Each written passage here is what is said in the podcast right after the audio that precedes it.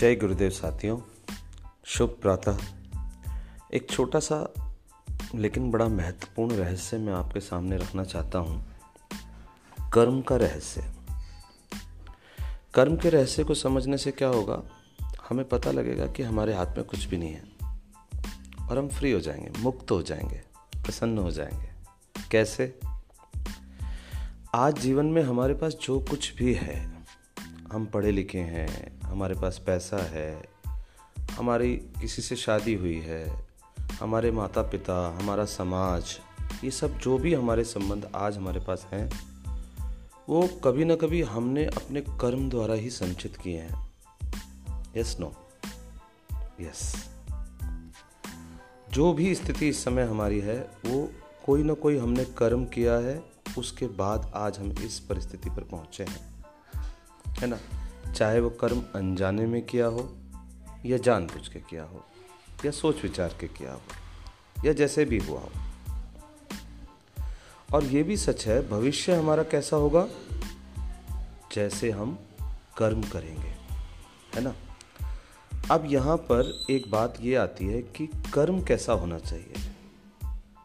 जैसा कर्म होगा, वैसा भविष्य बनेगा, है ना?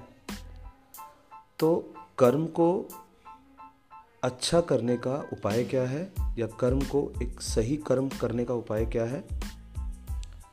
वो शुद्ध भाव से किया गया हो। जितना शुद्ध भाव से कर्म होगा, जितना शुद्ध मन से कर्म होगा, उसका प्रभाव उतना ज़्यादा सुखद होगा। है ना?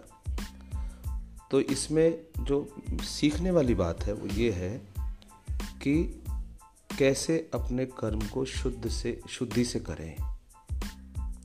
जितना हमारा कर्म शुद्धि का होगा, उतना ज़्यादा अच्छा रहेगा। तो कर्म की शुद्धि का उपाय जीवन को सुखद बनाने का एक मूल मंत्र है है ना? जितना कर्म शुद्ध होता जाएगा, जीवन उतना सुखद, उतना अच्छा होता जाएगा। तो कर्म को शुद्ध करने के चार उपाय हैं, जिसमें गुरुओं का संग सतगुरु का संग, अपने स्क्रिप्चर्स को पढ़ना, शास्त्रों को पढ़ना, है ना?